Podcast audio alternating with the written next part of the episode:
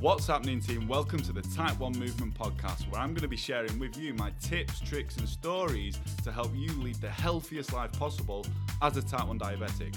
I'm your host, Type 1 Tom. Just a quick disclaimer any advice that I give will not overpower your medical professional, so please consult with them first if you're thinking of making any changes. Yes, gang, what is happening? Welcome to another episode of the Type 1 Movement Podcast. I've got a, I was going to do this episode when I got my dog uh, back in December. So I think I've had him, God, it must be, I don't know if it's about nine weeks. He, he's like, all in all, he's about, how old is he now? He's about four months old. Yeah. But I wanted to, this is going to be relatable to even if you've not got a dog, but if you have got a dog, and more specifically, you've trained that dog yourself, because this is how I'm going to relate managing your diabetes like training a dog. So there's going to be a lot of sort of actionable stuff in here, really, even if you've not got a dog. Yeah. So keep listening right till the very end. Get a pen and paper, get ready to take some notes. Before we get rolling with it, though, please leave me a rating and a review on the podcast app, as it really does help me reach more type 1 diabetics and positively impact our community. So, obviously, I got a dog back in December this is the first dog that I've owned by myself. We had a dog when I was younger, um, like me, mum, and dad, but obviously they they owned the dog. Really, I was only a kid at the time. So getting this dog, I didn't know fuck all. I knew absolutely nothing about training dogs. Right? I didn't know how much hard work it would be. Like, is this sounding relatable? Is this sounding relatable already, or what? Yeah, to being a type one. Like when I was diagnosed with type one, I knew fuck all about it. I thought I just couldn't eat, eat cake. I didn't know how much hard work it would be at first, right? And it was the same with a dog. I didn't know. I thought, yeah, it's a cute little dog. Like, be all right. I know it's going to be hard work, but I didn't even understand like how do I train it? How do I teach it its name and shit like that, right? And I didn't really think about that before getting this dog. So I actually went and bought a course because I'm a big advocate on that. Like, if you don't know something, then get a course, learn it, read it in a book, go out your way to find out if it's going to benefit you. Yeah. So I actually went and got a course. Um, and Steve, now my border collie, his basic commands, what he knows, are, are great. And I've done that, right?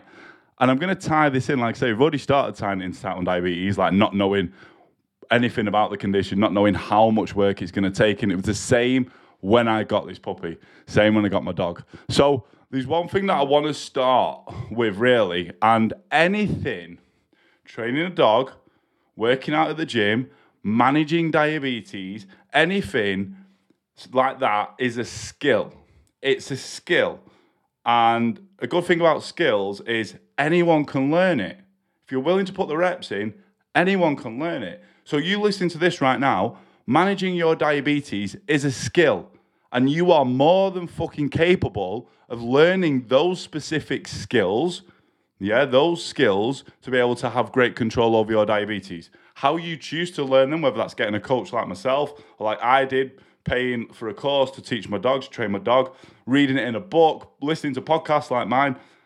How you choose to learn them is up to you, but at the end of the day, it's a skill. It's a skill you need to take action on. And what happens when we constantly implement skills is they become habits. So that's a key point that I want you to realize. Anyone can learn a specific skill, and especially when it comes to managing your diabetes, you are able to learn the skills necessary to implement them to have great control over your diabetes and ultimately have great fucking control over your health. No two ways about that. Yeah? No two ways about that. The way, the thing that's going to hold you back is you putting barriers in front of yourself, saying, "Yeah, but I can't do it because of X, Y, and Z." Like, don't put the barriers in front of yourself. It's a skill. And if you're willing to put the work in, some people pick skills up quicker than others. Some people take a little bit longer, but everyone can pick up the skills as a type one in, to enable you to have great control over your diabetes. I can hand on heart say that. So it's a skill, right? Managing diabetes and training a dog is a skill that the dog needs to learn, and us as humans as well. And these skills then become habitual. So I'm going to walk through exactly the basics of how I train Steve, my dog, and how this relates to us as type 1 diabetics. Let's start with the first most basic thing that you have to teach a dog, and that is its name. That is its name because without that, it's a command, right? A dog's name means basically look up to me because I'm about to give you another command. When you say a dog's name, it looks at you, right? Why? Because it's waiting for another command. And the way that this relates to us as type ones is teaching a dog its name is like us understanding, make a note of this fucker, understanding exactly what our insulin does. Like teaching a dog its name, yeah? I bet no one's ever compared fucking managing diabetes to fucking dog training before, but trust me, this is going to be a good one. Teaching a dog its name is its first basic command. You, me, all of us as type 1s, our first basic thing we need to understand is what our insulin actually does, what it does in your body, how long it takes to kick in, how long it lasts for. Does it peak or is it a background insulin? I can't give you all this because I don't know what sort of insulin you're taking. So the biggest advice I can give you is go and Google whatever specific insulin you are taking and read up on it. Because unless you understand about insulin, the specific one that you're taking, everything else, running all these tests, is fucking bullshit. Same with a dog. Unless it understands its name, how are you meant to give it other commands? How are you meant to give a dog other commands if it doesn't know its name and it can't look up to you for another command? What you like? Oh yeah, you could make a noise, but how long's that that gonna last? And that reminds me of what a lot of type 1s are doing. They're just fucking making noises because they don't understand how insulin works. And trying to test basal rate, insulin to carb ratio, pre bolus timing, correction factors, but not understanding how insulin actually works. So that is the first most important thing. Like teaching a dog, training a dog, teach it its name for you. For, for me, I was the same. Understand exactly how your insulin works and what it does in your body. Key fundamentals. Next thing, what do we want to do? When we train a dog, we don't want it shitting or pissing in the house. Simple as that. We want to toilet train it. Yeah, it's going to have a few fuck ups, but so are we because this next point that I relate that to is when to take your insulin. So when we're training a dog, it knows its name. We then need to put the reps in, like we do with all of this, to be able to toilet train it, to be able to get them to say, hey, no, you don't piss or shit here. You go outside or wherever you choose to take your dog. Yeah. Mine was obviously outside in the back. Now, that's the same for us when it's learning when to take our insulin. Is it a background insulin that you need to take at a certain time in the evening, or do you need to split it? Is it a bolus that you have with meals? Yeah. And when you need to take that with your meals. This is the next thing that you need to understand. So stay with me on this. We've got the dog's name, first command. That's understanding what our insulin does. Next thing, we're toilet training our dogs. That's us knowing when to take our insulin. Super, super important. Super important. Now, when we're toilet training a dog, it has a few fuck ups, right? Steve still does in the house sometimes, has a few mess ups.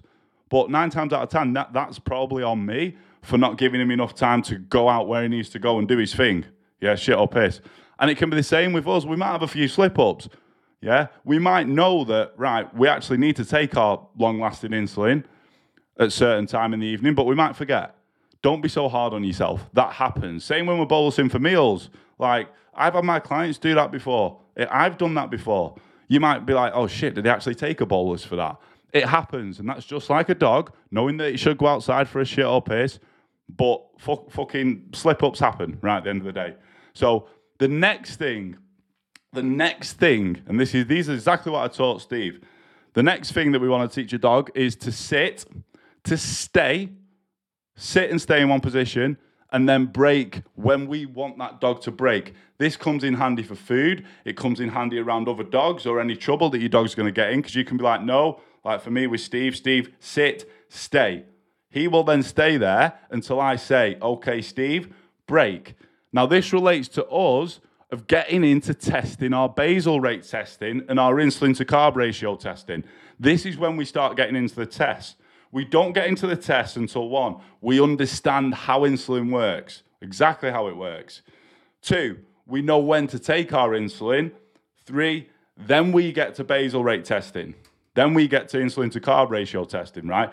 This would be like the same equivalent if, if, if I didn't teach Steve his name and I'm like, oh, yo, yo, yo, yo, get get his attention, sit, stay, break. He'll be like looking at me like, what? But now he knows his name. I can say, Steve, I've got his attention, sit, stay. Until then, Steve, break. I do this before every mealtime with him. Yeah. Without that name, without the understanding of you having what insulin does, running basal rate tests and testing the insulin to carb ratio is going to be really fucking difficult. Without Steve or any dog knowing their name, trying to make them sit, stay, then break will be really fucking challenging. Really challenging. Yeah. They are the three key fundamentals that you need to understand, and that when training a dog, the dog needs to understand, right? The next thing that I put in there was kind of icing on the cake, and that's walking to heel. Like, I want Steve to be able to walk to my heel. Don't want him pulling on the lead and stuff. Yeah. And I'm quite sure you guys who have got dogs, if it pulls, it's really fucking frustrating. Yeah. It's really fucking frustrating. It probably makes you feel like you don't really want to take them on walks. So you want that dog to walk to your heel, loose lead, really nicely. This relates to us as pre bolus timings. We don't want big, huge fucking spikes out of range when we're eating. We don't want that. It gets frustrating. And I've spoken to type ones that are actually like, I get a big spike, so I stay away from carbs, or I don't really eat. I'm worried about eating. My blood glucose levels are great, but when I eat, I have trouble. This is relatable to taking a dog on a lead who pulls. You don't really want to go and take it on a walk, right? So you want it to walk to heel. You need to teach it to walk to heel. You need to be able to learn and understand and train yourself in the skill of pre-bolus timing and understanding what pre-bolusing does. Now, look, you already understand about insulin. You already know when to take it. You've already tested basal rate and your insulin to carb ratio. Now we're looking at pre-bolus timing. And like I say, it's the same with a dog. It knows its name. It knows where to go for a shit and a piss. It knows how to sit, stay, and break. And then the icing on the cake is walking to heel, so it's nice and smooth. You want to take that dog out. Pre bolus timing, it's, it's mega. Pre bolus is a game changer, but you understand how far behind having your meal you need to give it on a specific certain food and a certain meal to stop that huge spike out of range. Yeah? To stop that huge spike out of range. They are the four things that I taught Steve pretty much straight away. And these are the four things that you as a type 1 diabetic need to understand and kind of train yourself to understanding, right? Now, there's a few little notes that I've made down that I want to say to you guys. You need to put the reps in. You need to put the reps in on doing your research. You need to put the reps in on running basal rate tests, insulin to carb ratio tests, pre bolus timings. It will not happen first time. You don't just say, I didn't just say to Steve, Steve, and he'll look at me like, yeah, mate, like what? It didn't happen first time. It was Steve. Steve, I was getting him food and I was putting it like between my eyes. So he looked at me and I'm saying, Steve, as soon as he makes eye contact, I give it him. I did it over and over and over again to toilet train him. I was militant with it every hour on the hour. I was taking him outside. As soon as he come out of his crate, I'd take him outside. I put the reps in. Sit, stay, break. I put the reps in. Walk into heel. I'm putting the reps in. And it's the same with you with managing your diabetes. It's not going to happen first time. You're not going to like read a certain article on how insulin works and get it first time. You're going to have to keep reading it. You're going to have to relate it to your certain types of insulin and have a mess around with things. Same with basal rate testing. It can take ages, like a good few weeks, for you to nail your basal rate. Same with insulin to carb. Same with pre bolus timing. So it does not happen first time. You need to put the reps in. You need to put the reps in another thing what I want you to understand as well, because what people do and a lot of type ones will do, they'll get they'll understand all this, they'll get great control, yeah, they'll get great control, and then they'll think, ah, I'm all right now, I'm in good control, I'll just let things slip a little bit. No, it doesn't work that way. If I let things slip with Steve, he'd be shitting in the house, pissing in the house. If I didn't use his name, didn't try to make him walk to heel, didn't take him on walks, he would eventually turn dumb, right? Because these skills need reps putting in to keep keep them topped up if you like. So if you take this advice and implement what i say and you get good control don't just think you stop there. You need to continue to keep to learning. You need to continually run tests to make adjustments. It will never stop. I'm in the same boat as you. It will never stop. You need to keep putting the reps in every single day to make sure that you stay top of your game. Because this is one of the huge downfalls that i see. A lot of type ones they put in, they put the time in, they put the reps in, they achieve the A1C that they want, the timing target, their average. They've got it. They're like, yeah, I've done this now. I can just take a fucking back seat. It doesn't really matter. And then they stop putting the work in. What led them to get that great control? Yeah, what led them to get that great control? And exactly like I said before, if I stop putting the work in with Steve now, he'd fall back. He'd be shitting and pissing in the house, having more hiccups than he does currently. Yeah. And he wouldn't be obeying no commands at all. Yeah. So take that from this. Yes, these things will work if you implement them and take action, but you need to take action on it every single day. Do not get lazy. Do not stop putting the reps in. And it goes for anything that you're going to achieve in life. When people get a little bit of success, they get comfortable and they stop putting the work in that got them that, that, that, that success. Where's the logic in that? Yeah, we're going to have a bad couple of days. It's type 1 diabetes at the end of the day. Do you know what I mean? We're to have a bad few days. It happens, happens to me. But it's how quickly you can get back to putting those reps in. Team, that is it. That is it. I'm to do a quick recap on this. Yeah, on the fourth thing. So, first thing, managing your diabetes like training a dog. First thing, we teach a dog its name. For us, understanding exactly what insulin does. Second thing, toilet train, where the dog should shit and piss. For us, when to take our insulins. Yeah. Third thing, the sit, stay, and break for your dog to keep it safe. That's us, basal rate testing, testing our insulin to carb ratio. And the icing on the cake, that dog walking to heel, pre bolus timings to stop those huge spikes. Continue to put the reps in each day. Understand it won't happen overnight. It's not going to happen first time. And understand you need to keep putting the reps in day in, day out to keep that great control, to keep on top of your health once you achieve that. Team, that is it. If you got value from this episode, please leave me a rating and a review on the podcast app, as it really does help me, like I said at the start, reach more type ones and positively impact our community as well. Thank you very, very much for listening today. I do hope you got value from that and you took notes.